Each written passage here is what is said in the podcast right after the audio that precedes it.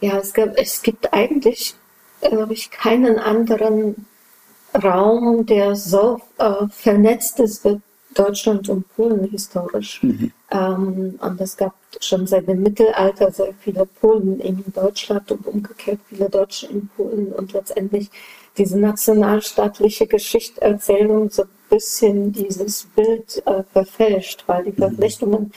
Waren immer da und es gab Regionen, die äh, sehr gemischt waren zwischen deutschsprachigen und polnischsprachigen.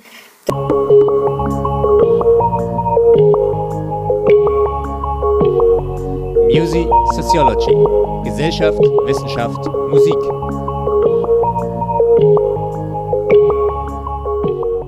Hallo, ich begrüße euch zur zweiten Folge von Music Sociology.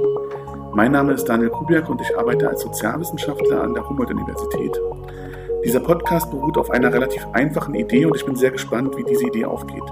Ich möchte in jeder Folge mit einer Sozialwissenschaftlerin über ihre oder seine Forschung sprechen und das anhand eines oder mehrerer Musikstücke. Mich interessiert also, was für Musik hören SozialwissenschaftlerInnen und wie beeinflusst diese die jeweilige Forschung. Natürlich hat die Idee auch ganz viel mit mir zu tun, denn Sozialwissenschaften ist mein Job, ich forsche selbst an der HU und Musik ist mein ständiger Begleiter. Ich habe immer Musik an, wenn ich lese, schreibe, denke, Auto fahre, Zähne putze. Dies ist nun Folge 2 der ersten Staffel und in der ersten Staffel soll es vor allen Dingen um Integrations- und Migrationsforschung gehen. Deswegen denken wir uns heute in ein Büro des Deutschen Zentrums für Integrations- und Migrationsforschung, im DEZIM, in Berlin-Mitte. Dort arbeitet nämlich unser heutiger Gast. Real sitzen wir bei ihr zu Hause. Stell dich doch gerne erstmal vor. Wer bist du?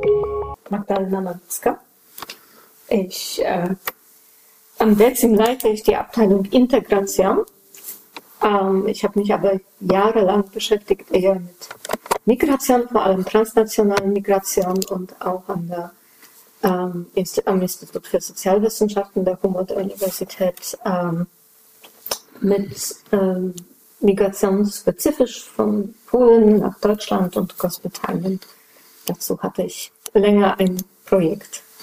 Genau. Ähm, und du, ähm, was ich ja interessant finde, ist, und das hast du ja selber auch gemacht, du, bist sehr, du hast ähm, noch Bachelor und Master, glaube ich, studiert in Polen und ja. bist dann auch für die Promotion nach Deutschland selber gegangen.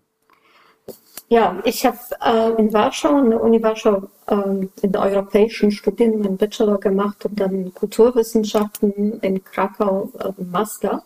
Und dann bin ich eigentlich nach Deutschland gegangen, äh, ohne sehr konkreten Plan zur Promotion, sondern hatte einfach die Möglichkeit, ein Jahr zu studieren und daraus entwickelte sich relativ schnell eine Idee, dort zu bleiben und zu promovieren, weil mir war einfach klar, dass ich in Polen nicht promovieren werde, aber irgendwie habe ich noch total Lust auf Wissenschaft. Dann hast du in, in einer Stadt studiert, in der ich auch selber studiert habe. Ich habe ein Erasmus-Semester in Warschau gemacht. Und ich finde ja, dass Krakau die schönste Stadt Europas ist. Absolut nicht. Also die Altstadt ist super schön, aber außerhalb. Außerhalb nicht, Nova Ruta und so. Ja.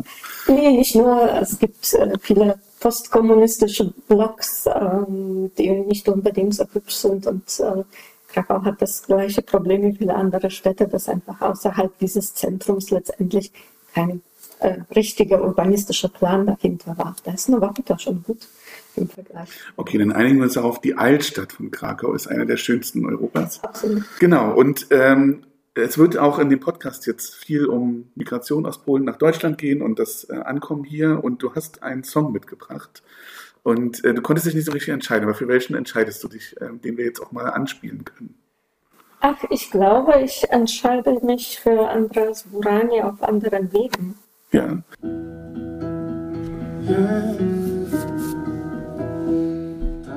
Wir hören uns jetzt den Song an. Leider dürfen wir ihn hier nicht abspielen, aus Lizenzgründen.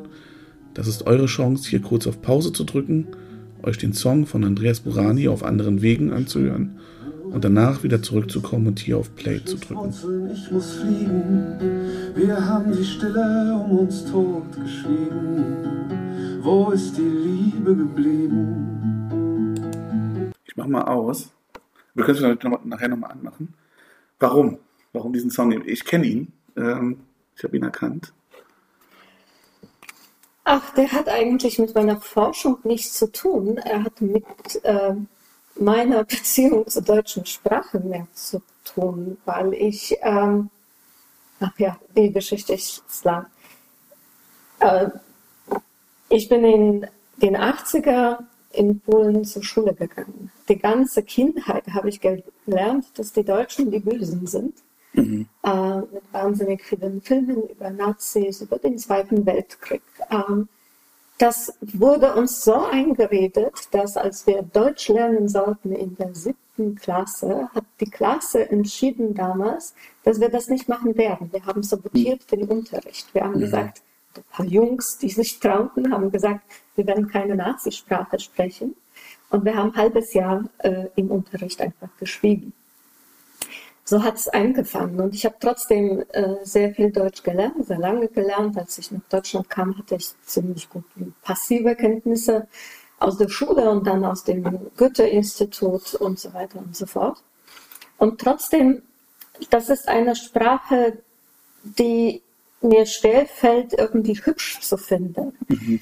Und ähm, ich fühle mich wohl mittlerweile ähm, denke ich eigentlich ausschließlich fast oder sehr oft im Deutschen oder überwiegend. Ich träume meiste Zeit, glaube ich, auf Deutsch. Ähm, ich habe auch diese Entwicklung meines Deutschen sehr reflektiert immer und äh, dabei ist mir immer aufgefallen, dass ähm, naja, Deutsch als, ist keine Sprache, die man leicht singen kann und das tun wenige Leute gut. Und für mich ist äh, Andreas Buran tatsächlich einer, der die Sprache wirklich beherrscht. Und das ist etwas, was ich sehr schätze einfach, weil viele also viele Lieder, viele Bands, keine Ahnung, Silbermond zum Beispiel, ja. äh, aber auch viele andere versuchen die äh, Deutsch irgendwie zu biegen zu der Musik und mhm. ähm, für mich eher umgekehrt, er kann einfach mit Deutsch gut umgehen. Das ist sehr politisch und dazu kommt Musik, so dass es stimmig ist. Mhm. Und es ist cleverer Text, der ist äh, schön, es ist eine schöne, bewegliche Musik, aber auch, ähm, ja, das ist einfach etwas, wo ich denke, wow, das ist, das ist dieses Deutsch, das ich mich da wohl fühle einfach, mhm. was nicht unbedingt mhm. immer der Fall ist. Ich habe auch selber mal Polnisch gelernt und ich finde, dass ähm, Polnisch eigentlich eine sehr schöne Sprache ist aber auch musikalisch eigentlich nicht so einfach umzusetzen ist. Nein, und ähm, es gibt in den, oder das Generation meiner Eltern letztendlich, ähm, so eine meiner Traditionen von ähm, gesungener Poesie. Mhm. Ähm, das ist fast eine Schule. Es gibt auch, ähm, oder, ähm, das ist gesungene Theaterstücke fast. Das ist, äh, da gibt es Festivals extra mhm. und so weiter. Ich weiß nicht, ob die immer noch sehr populär sind, aber das war eigentlich die Kunst des Singens der, der, der Poesie auf Polnisch. Und es gab sehr viele, ähm, ähm, ja, ich würde die als Schriftsteller mehr beschreiben, aber auch Poeten, die wirklich sich auf äh, Liederschreiben spezialisierten. Äh, Oschetska war einer von denen, die, die jetzt auch nicht mehr lebt, die aber, ähm, also ja, Liedertexte äh, werden auch veröffentlicht als Poesie und so mhm. lese ich sie auch. Und es gab viele auch ähm, sehr ruhige Lieder, nur mit Gitarre zum Beispiel gespielt, sehr clevere, sehr kritische Texte, auch ein bisschen in dieser Widerstand mhm. äh, gegen den Kommunismus in der Tradition. Und äh, das ist eine, eine Kunst des Umgangs mit einer schwierigen Sprache, wo vielleicht Burani dann nahe kommt mhm. dran. Deswegen mhm.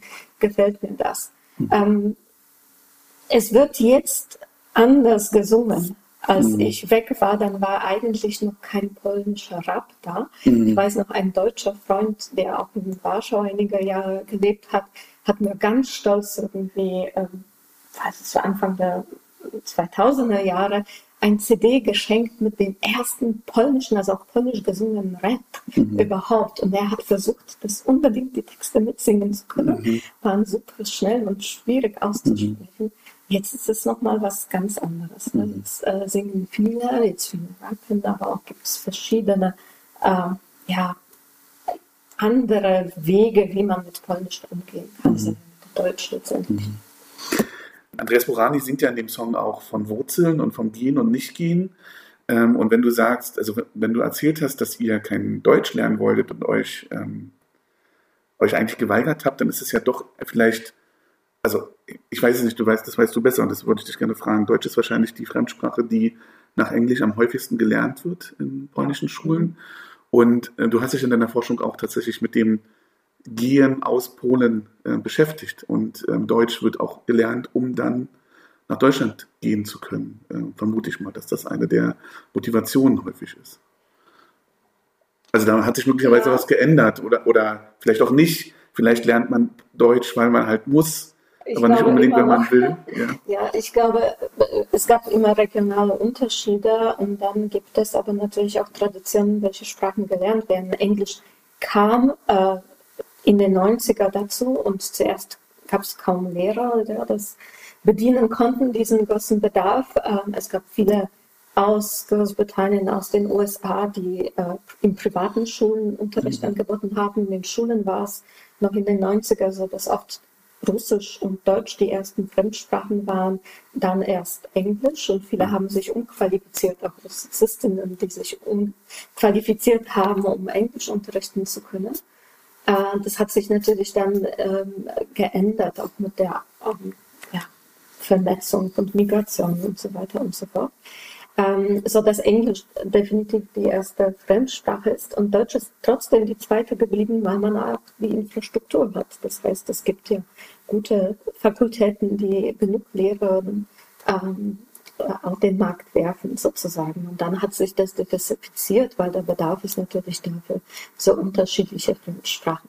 Es gab aber auch immer regional, ähm, klar, in Westpolen einfach mehr Deutsch grundsätzlich und Sprachkenntnisse, die auch in den Familien noch steckte. Und äh, dann aber auch teilweise schon die Perspektive von verschiedenen aus Westdeutschland, wenn die nächste Stadt ist eher Berlin als Warschau zum Beispiel, in Berlin zu studieren ähm, oder in Deutschland überhaupt zu studieren. Ähm, deswegen braucht man die Sprache. Also da gibt es durchaus viele Leute, die strategisch schon vorab das äh, lernen. Ähm, mittlerweile auch einige Polen in Brandenburg, die auch deswegen umziehen, damit die Kinder in Deutschland in die Schule gehen können und dadurch beide Sprachen bekommen. Ich erinnere mich selber, als ich in Breslau, äh, immer in Breslau war, bin ich mal an, an den Unikurs mitgegangen und das war ein Physikkurs und es gab einen Kurs Physik auf Deutsch. Also, und, die, und, der Kurs war dafür angelegt, damit die polnischen Studierenden, die Physik studieren, dann auch Deutsch können, um dann in Deutschland arbeiten zu können. Ähm, also das ist möglicherweise einer der Hauptgründe, warum, warum es die Migration nach Deutschland gibt, um dann arbeiten zu können. Mittlerweile muss ich daran denken, dass es viele Hochschulen, medizinische Hochschulen in Polen gibt, die sich auf Deutsche spezialisieren, mhm. weil ähm, äh, ja, diejenigen, die hier ähm, nicht einen Studienplatz bekommen, suchen nach mhm. Möglichkeiten im Ausland und das ist, äh, sind bezahlte Studien, ein guter Geschäft natürlich für Polen. Ähm, und dann gibt es ein bisschen Schwierigkeiten mit Approbation und so weiter und so fort, aber gibt durchaus Kooperationen zwischen deutschen Kliniken und polnischen Hochschulen, die Medizin anbieten. Allerdings dann auf Englisch, nicht auf mhm. Deutsch. Genau, ich versuche ja so ein bisschen hinzukommen zu deiner, zu deiner Forschung. Vielleicht kannst du mal erzählen, was du gemacht hast. Ich, ich finde die hier super spannend. Ähm, dieses, ähm, äh, also wann sind Polinnen nach Deutschland migriert und ähm, also es gibt, glaube ich, so verschiedene, verschiedene historische Zeiten und dann auch, äh, was sicher vor allem sehr interessiert hat, war dann die Frage, ähm, ähm, einerseits nach der Integration hier und andererseits nach der Frage, was das für die polnische Gesellschaft auch dann bedeutet. Ja, es gibt, es gibt eigentlich, glaube ich, keinen anderen Raum, der so äh, vernetzt ist wie Deutschland und Polen historisch. Mhm. Ähm, und es gab schon seit dem Mittelalter sehr viele Polen in Deutschland und umgekehrt viele Deutsche in Polen und letztendlich diese nationalstaatliche Geschichterzählung so bisschen dieses Bild äh, verfälscht, weil die mhm. Verflechtungen waren immer da und es gab Regionen, die äh, sehr gemischt waren zwischen deutschsprachigen und polnischsprachigen, dass später die Erzählung kam, dass alles als äh, Deutsche und Polen ähm, als separate Räume zu betrachten und Gesellschaften, das ein bisschen spät dazu gekommen. Und ja, es gab immer sehr viele Verbindungen und es gibt natürlich äh, dann ähm, die große Zuwanderung aus den äh, heutigen polnischen Gebieten ähm, während der Industrialisierung in mhm. Deutschland. Es gab immer aber auch die äh, Sachsengänger, das ist mhm. äh, immer temporäre Arbeiter in der Landwirtschaft aus verschiedenen Regionen in den heutigen Polen. Und es gab äh, auch Zuwanderung nach dem Zweiten Weltkrieg, klar, reglementiert, aber viele, die als ethnisch Deutsche sich äh, mhm. äh, darstellen konnten, haben dann äh, die, oft die Möglichkeit genutzt, nach Deutschland zu kommen und hier relativ schnell äh, eingebürgert zu werden und ja, als Spätaussiedler. Und seit 2004 ähm, wächst die Anzahl der Polen wieder kontinuierlich. Ähm, stabilisierte sich in den letzten drei Jahren so ungefähr. Mhm. Sind das jetzt so 723.000, glaube ich, äh, mhm. Polen in Deutschland, zumindest mit dem polnischen Pass. Und dann Schätzungen von mehr oder bis zu zwei Millionen Polen insgesamt in Deutschland. Mhm.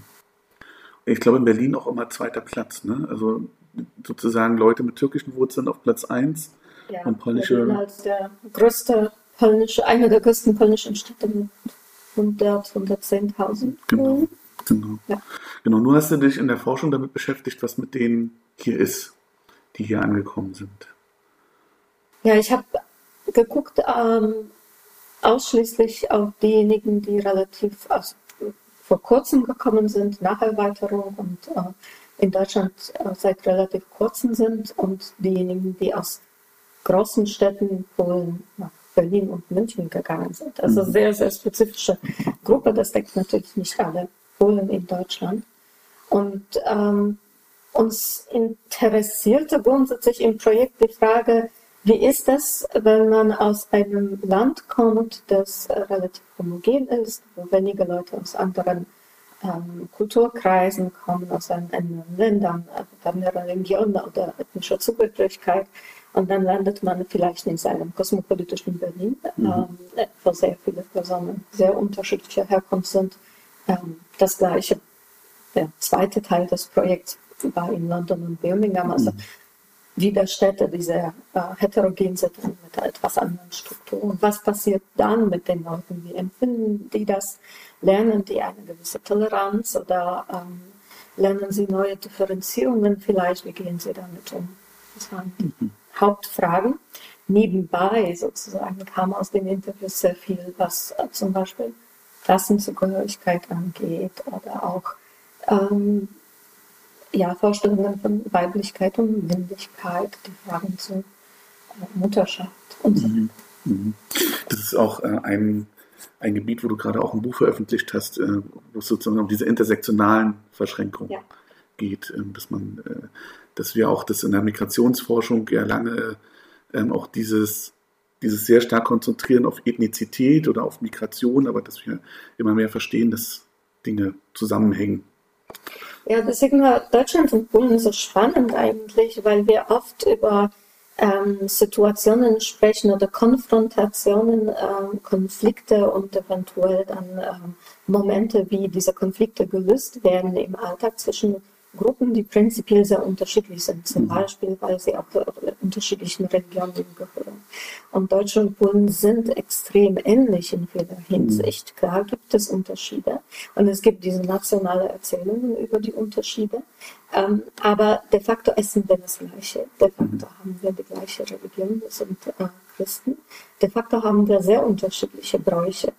Und ähm, wo sind dann die Unterschiede oder wie werden die wahrgenommen? Und äh, haben so die These letztendlich aus dem Material entwickelt, dass sehr viel wird in diese ethnische Kategorien kodiert, also wahrgenommen oder übersetzt als das ist typisch deutsch, das ist typisch polnisch. Aber das, was eigentlich irritiert, wo diese Differenz wahrgenommen wird, betrifft ganz andere Aspekte. Das betrifft zum Beispiel das Tempo im Alltag. Äh, die Einstellungen zur Arbeit, das Arbeitsmorale könnte man sagen. Ähm, und das sind sehr feine Unterschiede, sehr, sehr feine. Deswegen vielleicht ist es schwierig für die Leute, das überhaupt äh, zu thematisieren, zu sagen, mhm. was stört oder warum ist das so anders. Mhm. Da wird dann viel gesprochen, wenn wir auf Vergleich in Interviews äh, hingewiesen haben zwischen Polen und Deutschland, aufgefordert haben, die Leute explizit zu vergleichen, dann, dann kommen teilweise Stereotype nach dem Motto, Deutsche sind gut organisiert, und teilweise mhm. geht es tatsächlich darum, äh, was erscheint einem logisch und normal, wenn wir jetzt Müll sortieren. Äh, oder ähm, warum wollen die Deutschen zum Beispiel Integration testen? Das sind doch triviale Fragen, das kann doch jeder Idiot beantworten. Warum legen die Deutschen so viel Wert auf Integrationskurse? Das ist doch nutzlos. Da wird man eher als Idiot behandelt und warum soll das so sein? Also das sind so verschiedene Irritationen, die im Alltag äh, auftauchen, aber die sehr, sehr schwierig äh, festzuhalten, zu reflektieren und dann aber in welchen Kategorien können die beschrieben werden, steht eigentlich schon bereit. Das mhm. ist das, die nationale oder ethnische Erzählung. Die Deutschen sind, die Polen sind so und so. Mhm. Genau, du hast ja gesagt, dass dich auch besonders interessiert hat, wie, der, wie das ist, wenn man aus, also ich, ich weiß nicht, ob die Leute, die den Podcast hören, ähm, so eine genaue Vorstellung von Polen haben, aber man sah, ähm, oder Polen ist ja eigentlich sehr lange ein sehr multikulturelles Land gewesen, also mit, mit sehr vielen verschiedenen Einflüssen, sehr viel Migrationsbewegungen, sehr viel Mobilität. Ähm, Grenzen haben sich ständig verschoben, aber seit 1919, spätestens seit 1945, ähm, kann man sagen, dass es doch ein relativ homogenes Land ist, wie du auch gesagt hast. Ne? Also christliches Land, weißes Land, relativ wenig Migration, Migrationsgeschichte ins Land viel, viel Außenmigration, aber relativ wenig äh, Migration ins ja, Land. Das hat sich angefangen erst in den letzten so 15, 20 Jahren mhm. zu verändern. Ja. Mhm. Ähm, genau, und dann hast du jetzt geguckt, wie es in Berlin ist, also eine Stadt, die auf jeden Fall schon eine etwas längere Migrationsgeschichte ähm, aufweist. Ähm, was, was, was, was, was waren die, was hast du da, was habt ihr da rausgefunden? Äh, also ich erinnere mich, dass es auch darum ging zu fragen, wie ähm, die Erfahrungen derjenigen, die in diese heterogenen Städte ziehen, ähm, was das wiederum mit der, mit der Heimatgesellschaft macht, also mit den Familien, die noch in Polen leben. Wir haben äh, versucht ähm, zu erforschen, wie, was fließt zurück sozusagen über die sozialen Netzwerke es ist verdammt schwierig und äh, ich würde nicht sagen, dass wir gescheitert sind, aber ähm, Polen ist durchdrungen durch viele globale, transnationale Prozesse. Das heißt, äh, sehr viel wird wurde immer aus dem Ausland erzählt. Ähm, Polen haben sich immer interessiert, was sonst in Europa läuft. Äh, und global, ähm, es gab immer Wanderungen. Also es ist ein Raum, der keineswegs geschlossen ist. Das wäre mhm. sehr schwierig zu identifizieren, was ist tatsächlich die Wirkung dieser ständigen Emigration aus Polen und äh, der transnationalen Verbindungen. Und das ist tatsächlich schwierig. Wir wissen wiederum in sehr kleinen Orten in Ostpolen zum Beispiel ist es leichter nachzuvollziehen, dass wenn jemand aus Deutschland zurückkommt oder jemand aus Deutschland in Polen wieder investiert, dann ändert sich vielleicht etwas. Keine Ahnung, es wird ähm, eine bestimmte Art und Weise, wie man Geschäfte führt, dann eingeführt. Oder mhm. wie man ähm, ja, Erzählungen von Handwerker zum Beispiel, die sagen, ja, ich habe x Jahre in Deutschland gearbeitet und jetzt will ich, dass meine Mitarbeiter auch zum Beispiel immer sauber machen.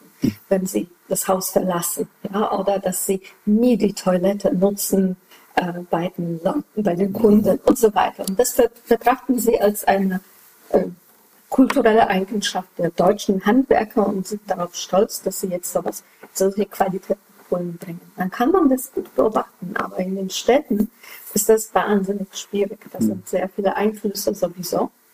Und es ist schwierig zu sagen, was tatsächlich zurückfließt. Auch weil teilweise das, was fließen könnte, wird blockiert. Zum hm. Beispiel Einstellungen gegenüber äh, Schwarzen oder Muslimen. Viele Leute erfahren das hier zum ersten Mal, werden auch äh, damit konfrontiert und finden einen positiven Umgang und versuchen das vielleicht eigenen Eltern beizubringen. Es ist mhm. doch nicht schlecht. Das, mhm. das sind gewissermaßen auf eine Mauer. Deswegen ist das sehr schwierig zu sagen, was tatsächlich die Migration bewirkt. Ich glaube, diese massive, schnelle Zuwanderung nach Großbritannien hat mehr Effekte mhm. zumindest gezeigt, weil zum Beispiel medial das Thema extrem äh, aufgegriffen worden ist und plötzlich in den polnischen Medien gerade um die Höhe der Zuwand äh, Auswanderung aus Polen nach Großbritannien um so zwischen 2006 und 2010, da war es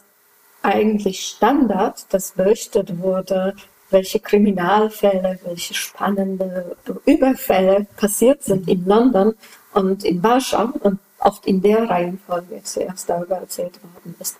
Da hat Deutschland in dem Sinne nicht so eine Faszination, Anziehungskraft oder sowas. Mhm. Das darüber wird auch immer wieder berichtet, ist ja klar, äh, weil es auch ein Nachbarland ist, aber nicht mit dieser Intensität. Mhm.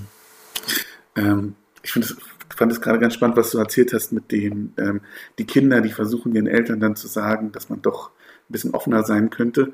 Ich habe ja zu ostdeutscher Identität und zu Ostdeutsch, viel, viel zu Ostdeutschland geforscht und die Erzählung gibt es übrigens auch. Ne? Also dass sozusagen die Kinder, die nach Leipzig, München, Berlin, Hamburg oder ins Ausland gezogen sind und wenn sie dann zurückkommen in ihre Orte, aus denen sie kommen, dass es auch diese Aushandlung gibt. Ähm, bei euch, äh, also nicht jetzt bei euch, in Polen ist das die Peace-Partei, ähm, in Deutschland ist es die AfD, wobei die AfD in Deutschland noch keine Regierungsmacht hat.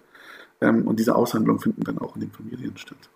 Ja, also wahrscheinlich ein Teil ist unabhängig von Migration sowieso, weil ein Teil ist die ähm, ja, selbstständig werdende junge Menschen, die eigenen Haushalt zum ersten Mal gründen und so weiter und so fort. Was tatsächlich spannend wird, ist, wo die Eltern diese Erfahrungen gar nicht machen konnten und die Kinder aber schon und wie hm. wird damit umgegangen. Ähm, sehr viel ist, und das sagt sehr viel über Polen und die sogar politische Position von Polen in Europa als ein Land dazwischen stellt, das irgendwie äh, nicht exotisch und spannend genug ist wie Russland, fasziniert mhm. nicht als das, der wilde Osten, mhm. Äh, ist irgendwie sehr gut bekannt, aber trotzdem noch nicht spannend genug, um wirklich bekannt zu werden und dann, dass sich die Deutschen damit äh, intensiv beschäftigen. Das sieht man immer noch, in, keine Ahnung, spiegelt sich in Stereotypen über Polen, mhm. die ändern sich sehr langsam äh, und eigentlich haben die meisten wenig Wissen darüber, was dort passiert. Äh, und in der Position einfach ist es nochmal spannend zu gucken, wie könnte sich da eine Veränderung abspielen. Ja, mhm. das ist nochmal ähm, das sagt sehr viel darüber zum Beispiel, dass eher die Polen, die Eltern, sagen wir mal, oder Freunde, suchen nach einer gewissen Bestätigung von dem, was sie über Deutschland schon meinen. Mhm. Zum Beispiel, äh, ja, ja, hier funktioniert alles besser. Und eigentlich, dass viele Sachen doch nicht so gut funktionieren, wird ein bisschen ausgeblendet, weil die Erzählung war ja immer so, dass in Polen Sachen sind ja chaotisch. Das haben uns die Westeuropäer auch immer gesagt. Es läuft bei uns chaotisch. Mhm. Und das ist ja so. Deswegen wollen viele im Westen sein, für die Stabilität, für bessere Regulierungen, für bessere Bedingungen für den Business und so weiter. Und dann aber kommen äh, Leute, die vielleicht hier ein paar Jahre leben und sehen, wow, so ideal ist das alles nicht. Und dann erzählen sie das zurück zu Hause. Und dann stößt das tatsächlich aber einen gewissen Widerstand, weil das passt nicht in diese große Erzählung von äh, Deutschland als einem Land, der einfach nicht nur reicher ist, aber in vieler Hinsicht einfach besser, mhm. wo die Politik normal ist. Also diese ja, ich habe das gemerkt, als ich in Polen studiert habe, ähm, wie wenig äh, man eigentlich über polnische Geschichte, deutsch-polnische Geschichte weiß. Ich äh, würde einfach nur zwei Beispiele nennen und die Leute können zu Hause selber nachgucken. Das eine ist äh, der Unterschied zwischen dem Warschauer Aufstand und dem Aufstand im jüdischen Ghetto in Warschau. Und das andere ist äh, die gesamte Geschichte der Solidarność, ähm, die, glaube ich, viel zu wenig erzählt ist in Deutschland. Ich, ähm, ich würde noch einen Song anspielen und ich sage jetzt aber nicht welchen. Ähm, weil du hast ja gesagt, dass es diese jahrelange Verflechtung auch gibt zwischen ähm, Deutschland und Polen und dass man dadurch, glaube ich, auch ganz oft gar nicht mehr weiß, äh, wer eigentlich äh, welche Wurzeln hat. Bei mir selber ist es zum Beispiel so, ich habe einen, hab einen polnischen Nachnamen und das hat ich weiß es nicht genau, was hat irgendwas damit zu tun, dass mein Ur-Ur-Uropa ähm, polnischer Ethnizität, Nationalität, keine Ahnung, war und dann, glaube ich, im so bismarckschen Deutschland äh, mit dieser Germanisierungswelle ähm, meine Familie deutsch wurde, aber wir diesen Namen immer noch haben. Und es gibt auch einen sehr bekannten Sänger, und den wolltest du auch ähm, äh, mitbringen für diesen Podcast, ähm, der, ähm, ähm, der auch polnische Wurzeln hat. Und ich glaube, dass viele Leute das gar nicht wissen. dass das so ist. Ich spiele jetzt einfach mal ähm, den Song an, den ich jetzt von ihm anspielen will. Ähm, und danach können wir darüber reden.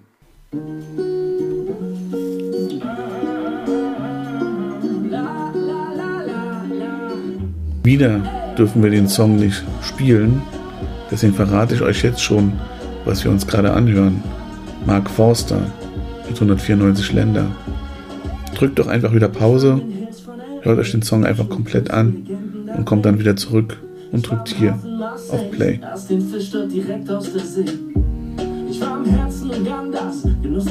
Okay, ich mach mal aus. Ähm, also ich glaube, man hat es erkannt. Äh, Mark Forster und ich glaube, neben Helene Fischer derzeit einer der erfolgreichsten, also kommerziell erfolgreichsten Musiker in Deutschland. Und der ist, äh, ich weiß gar nicht, ob er in Polen geboren ist.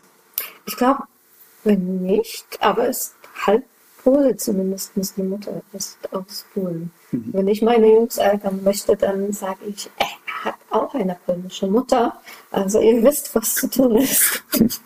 ähm, erfolgreicher Musiker werden. Zum Beispiel, zumindest erfolgreich sein. Und deutschsprachigen Pop machen. Ähm, ja, warum nicht? Ja. Also weil du hattest mir erzählt, ähm, warum du die, auch Mark Forster mitbringen wolltest und da ging es äh, um, ähm, um Partys am Dezim und welche Musik gespielt werden kann und welche nicht. Ja, das ist, äh, das ist spannend. Es wurde, glaube ich, kurz vor der Pandemie auf der Sommerparty gefragt, welche Musik äh, schlagen wir vor für, ähm, zum Tanzen. Und es waren viele Vorschläge und ähm, ich habe mir gedacht, naja, wir forschen zur Migration und Integration und wir sind sehr multikulturell. Dann schicke ich mal den Vorschlag, bitte hier, äh, Mark Forster. Ich kenne sonst nicht so viele, ich weiß nicht, ob es überhaupt welche Musiker gibt, in Deutschland die polnische Wurzel haben. Äh, und ich wollte nicht polnische Musik jetzt äh, jemandem zumuten, das ist zu wenig bekannt, dann passt man nicht dazu. Aber dann kam irgendwie so, nee, nee, dann, danke dafür nicht. Und äh, letztendlich waren viele Vorschläge von, ähm, ja, sehr viele Musiker doch mit Migrationshintergrund, aber äh, ich glaube, da ging es nicht um den Musikgeschmack und die Präferenz für Rap gegen äh, Pop, aber ähm, eher darum, dass einfach bestimmte, ach, ich weiß nicht, vielleicht habe ich das nur so empfunden, bestimmte ethnische Kulturen verkaufen sich doch besser und sind gewissermaßen attraktiver und interessanter. Also die Interesse geht in die oft, die einfach einen bestimmten Migrationshintergrund haben und aber auch vielleicht sprechen, auch gerade über Diskriminierung, über Rassismus, den sie erfahren und einfach diese Erfahrungen bearbeiten. Das tut Max Foster nicht. Mhm. Wahrscheinlich machte er nie solche Erfahrungen, das ist auch okay. Mhm. Aber halt, ähm, das war irgendwie vielleicht weniger attraktiver als was, womit wir uns als äh, Wissenschaftlerin dann wiederum auseinandersetzen können. Worüber sollen wir diskutieren bei seiner Musik? Ne? Wir können über ihn als Person sprechen, aber was ist in seiner Musik, dass da wieder was triggert? Mhm. Mhm.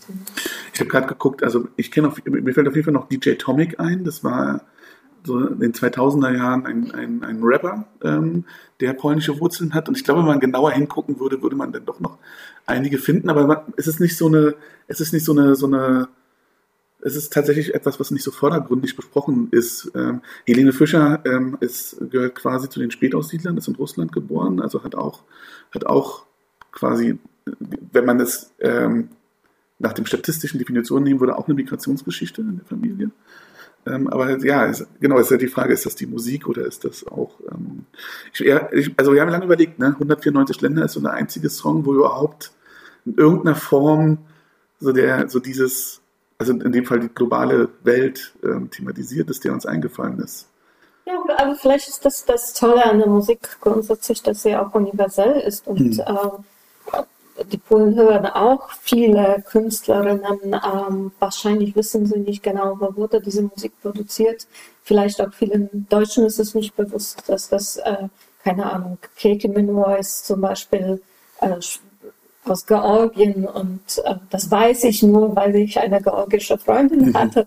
Ähm, aber es ist, äh, äh, man hört einfach Musik, die sehr global produziert worden ist von Künstlerinnen, die sehr unterschiedliche Bezüge haben und das ist das Tolle an der Musik, dass sie gerade auch diese Räume bietet, jenseits von vielleicht dem, was man im Alltag so erfährt. Und äh, klar, in Polen hat man auch wahnsinnig viele globale Musik immer gehört, mhm. mit sehr vielen Einflüssen und nicht nur polnische, weil man in Polen ist. Umgekehrt dann polnische Migranten in Deutschland vielleicht hören auch überwiegend internationale Musik und ab und zu doch die polnische. Das ist so ein bisschen mhm. dieses äh, Deutsch Plus. Ne? Ich, hab, mhm. ich bin Deutsch und habe noch ein bisschen mehr. Vielleicht, weil ich Musik in einer relativ unbekannten Sprache noch verstehe. Mhm. Ähm, was, was ja auch interessant ist, ich habe jetzt nochmal nachgeguckt, ähm, er heißt offensichtlich tatsächlich Mark und nicht Marek, was ich gedacht hätte, aber sein Nachname ist Schwiertnia. Mhm. Ähm, das heißt, offensichtlich war auch klar, dass er nicht unter seinem, ich glaube, er hat dazu mal ein Interview gegeben, müsste man, glaube ich, nachhören, aber es war offensichtlich klar, dass er nicht mit seinem polnischen Namen Musikkarriere macht in Deutschland. Passiert äh, aber vielen Musiker auch in ganz anderen Räumen, wo sie mhm. einfach einen schwierigen oder nicht so einen catchy Namen hatten. Äh, auch Amerikaner äh, mhm. wurden gezwungen, für die Plattenverträge mhm. Namen zu ändern. Ähm, ich glaube, da gibt es sehr viele und das ist vielleicht das Schöne an den Künstlern. Andererseits kann man natürlich sagen, sehr viele Polen mussten ihren Nachnamen ändern in Deutschland. Das haben viele gemacht, äh, rein aus pragmatischen Gründen, teilweise weil die Namen äh, zu einem mussten die Endungen angeglichen werden. Mhm. Ähm, Polen werden Frauen überwiegend mhm. mit einem A am Ende, so wie ich, und die Männer, deren Väter, Brüder mit I am Ende mhm. ähm, äh, geschrieben. Deswegen wurde da oft angeglichen. So wurden manche Männer mit A wieder am Ende mit Nachnamen, manche Frauen mit I. Da gibt es viele Beispiele, aber auch äh, viele haben einfach die Namen leicht verändert, sowohl die Vornamen als auch Nachnamen, weil äh, dadurch wurde der Name korrekter ausgesprochen. Habe ich eine lustige Selbsterfahrung. Ähm, ich habe mal in Bochum ein Hotel gebucht äh, ich glaube per E-Mail mit meinem Nachnamen. Und dann komme ich an am Abend in Bochum in dem Hotel und sage, dass, äh, ja, ich habe reserviert für Nowitzka. Dann guckt die Frau in den Computer und sagt, wir haben so eine Reservierung gar nicht. Sagt doch, auf jeden Fall. Und dann sagt sie, nein, haben wir nicht. Sagt er, ja, muss aber sein. Ich habe E-Mail geschickt, war sie ein bisschen genervt, habe sie nachgeguckt nochmal, mich gefragt, wie schreibt man das. Dann buchstabiere ich meinen Nachnamen und dann sagt sie, ah, Nowika. Er sagt, nein, Nowicka ist ein polnischer Name. Ich weiß, dass er polnisch ist, deswegen Nowika. Sie wusste einfach im Ruhrgebiet besser als ich, wie man einen polnischen Namen korrekt ausspricht. Also ja. äh, ziemlich klar. Da sind viele polnische Namen zu, zu finden. Ja. Bekannten Kreis ja. aus der Region sehr, sehr viele. Übrigens, diese Polonisierung der Namen gab es auch in Polen umgekehrt. Mhm. Und das betraf sehr viele Schlesier, aber auch ethnische Deutsche nach dem Weltkrieg, auch äh, schon früher. Und da gibt es sogar Register von den Namen, wer wann geändert hat. Da gibt es auch die umgekehrte, nicht nur Germanisierung der polnischen Namen, aber zu einem bestimmten Zeitpunkt auch sehr viel Polonisierung von äh, deutschsprachigen Namen oder jüdischen Namen. Ja. Und du hattest mir auch erzählt, schon vor dem Podcast jetzt, dass äh, Mark Forster auch in Polen beliebt ist.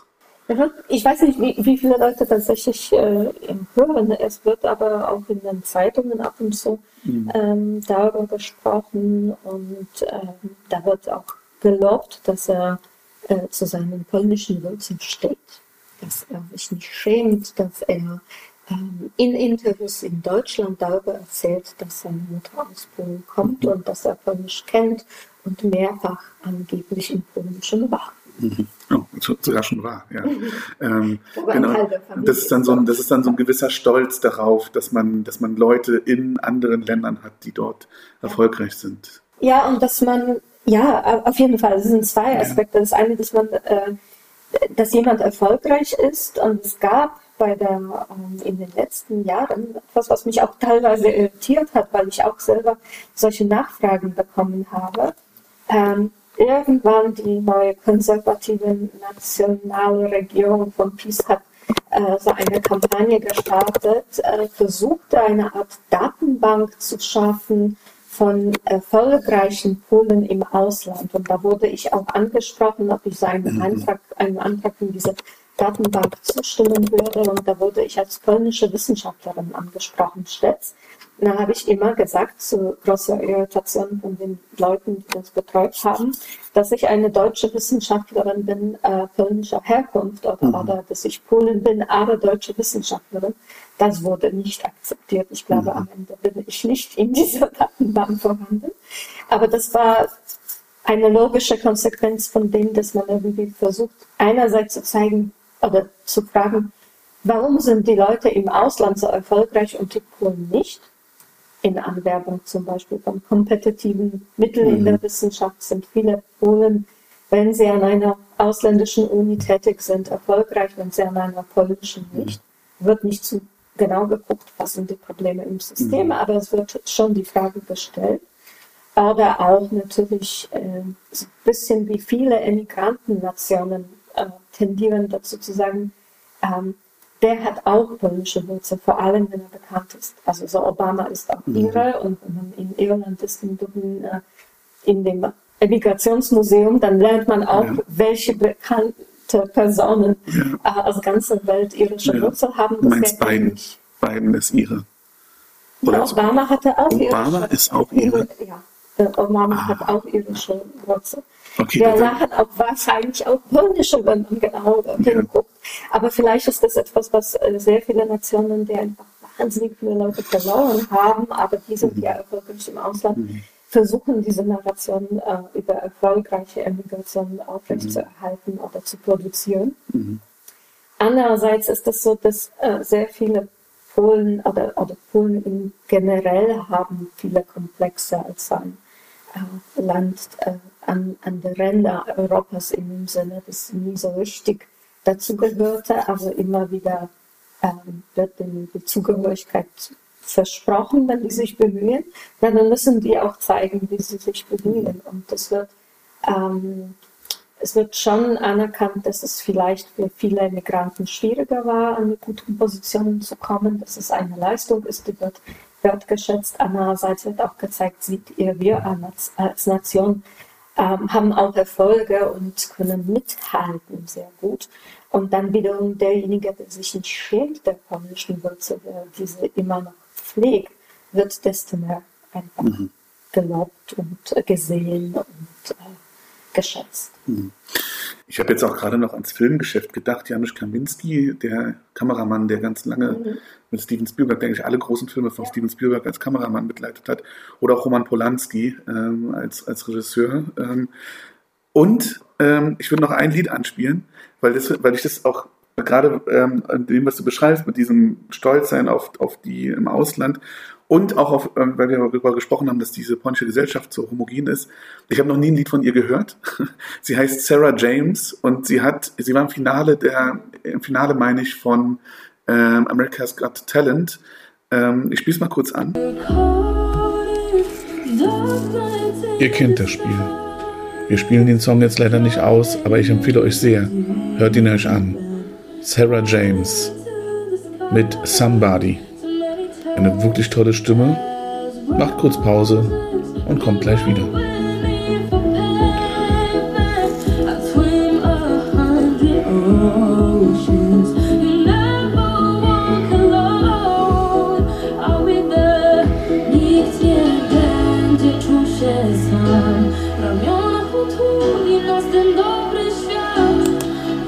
Offensichtlich polnisch weiter. Ja. Das war jetzt auch für mich überraschend. Kannte ich auch nicht. Ja, und Sarah James äh, hat, wie gesagt, ich, ich weiß nicht, ob sie es gewonnen hat, aber sie war auf jeden Fall im Finale von America's Got Talent, ist dort richtig erfolgreich. Ich war gerade dort.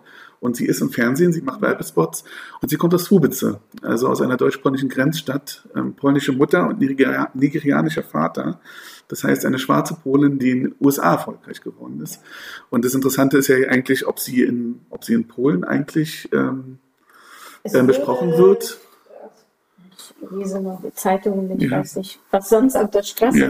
gesprochen wird, aber ähm, es wurde natürlich wahrgenommen. Und übrigens vor zwei Tagen, glaube ich, habe ich auch von einem ähnlichen Fall äh, gelesen, ein mittlerweile 23-Jähriger, der ebenfalls in den USA, aber auch in der Schweiz in verschiedenen solchen Formaten sehr erfolgreich war. Er spielt aber klassische Gitarre mhm. und hat mittlerweile so eine eigene ähm, Mischung von Flamenco bis zu, weiß ich nicht, Pop entwickelt und äh, ist erfolgreich. Und der war auch, sein Weg war eigentlich außerhalb Polens, mhm. da war er erfolgreicher und das wurde auch neulich äh, beschrieben. Es ist immer wieder äh, solche mhm. Leute äh, werden erfolgreich. Da gab es, glaube ich, auch so, ach, wenn du sagst Subice, da gab es auch so eine in Germany's Next Top Model, schon vor Jahren auch eine, die relativ hoch, glaube ich, gekommen ist, äh, die hatte auch polnische Wurzeln und war mhm. aus der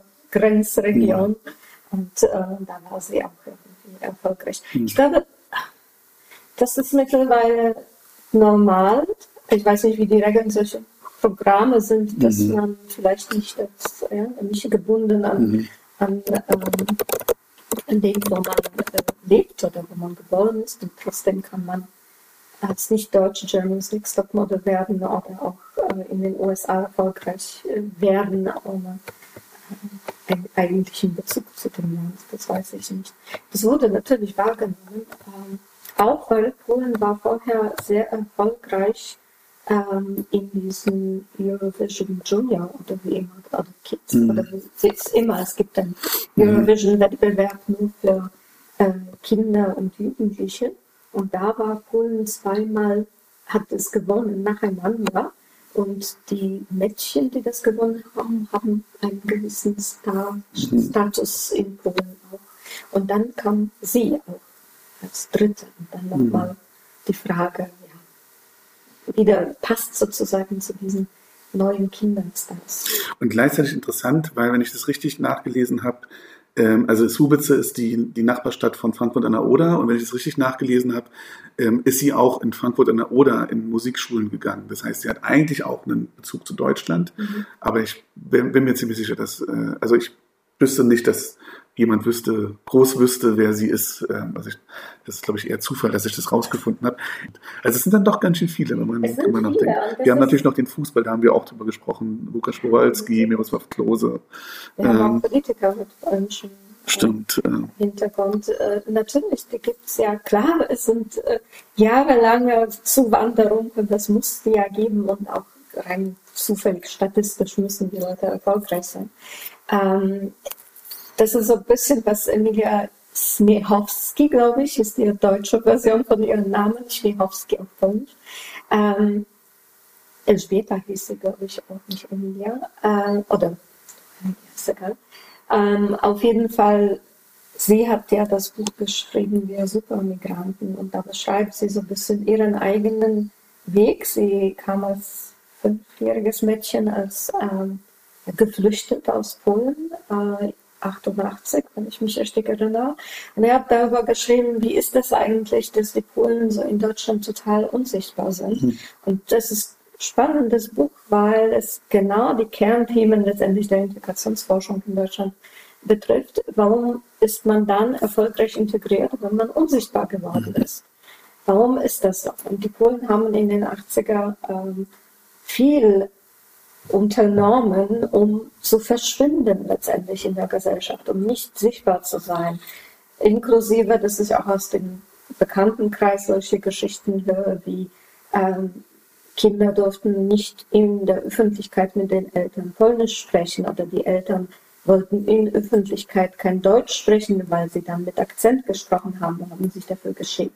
Also der ganze Assimilationsparadigma hat sich wirklich auf die Familien sehr stark ausgewirkt und das hat auch Folgen. Dazu promoviert bei mir eine Kollegin. Ähm, folgen wir auch die Generation der Kinder, die auch darunter leiden. dass letztendlich waren das Familien, die durch dieses, diesen Assimilationsdruck sehr viel verloren haben. Also die Eltern waren oft ähm, eingestiegen in Positionen äh, viel niedriger, als die in Polen hatten. Das ist natürlich ein gewisser Statusverlust, äh, das mit psychischen Leiden verbunden ist, aber auch waren sie deswegen gezwungen, auch finanziell sozusagen mehr zu investieren, wollten auch für Kinder mehr hinterlassen, investieren in deren Zukunft, wodurch aber auch ähm, ja, die Familien kaum miteinander gesprochen haben und es gab keine Zeit für die Kinder.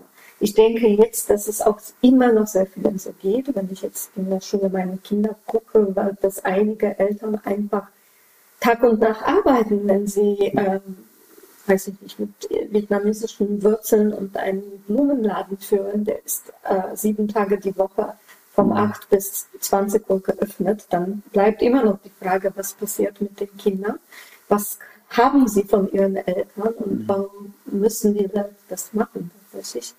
Auch wenn der Assimilationsdruck einfach ein anderer jetzt ist, als es in den 80er war. Ich glaube, das ist so, also wir sind schon weit über die Zeit, die ich geplant hatte. ähm, ich, ich würde sagen, das ist ein guter Schluss. Wir haben heute ein paar Leute sichtbar gemacht, ein paar Themen sichtbar gemacht. Ähm, und ähm, vielen Dank, dass du dir Zeit genommen hast für diesen Podcast, für die zweite Folge. Ja, vielen Dank. Vielen Dank.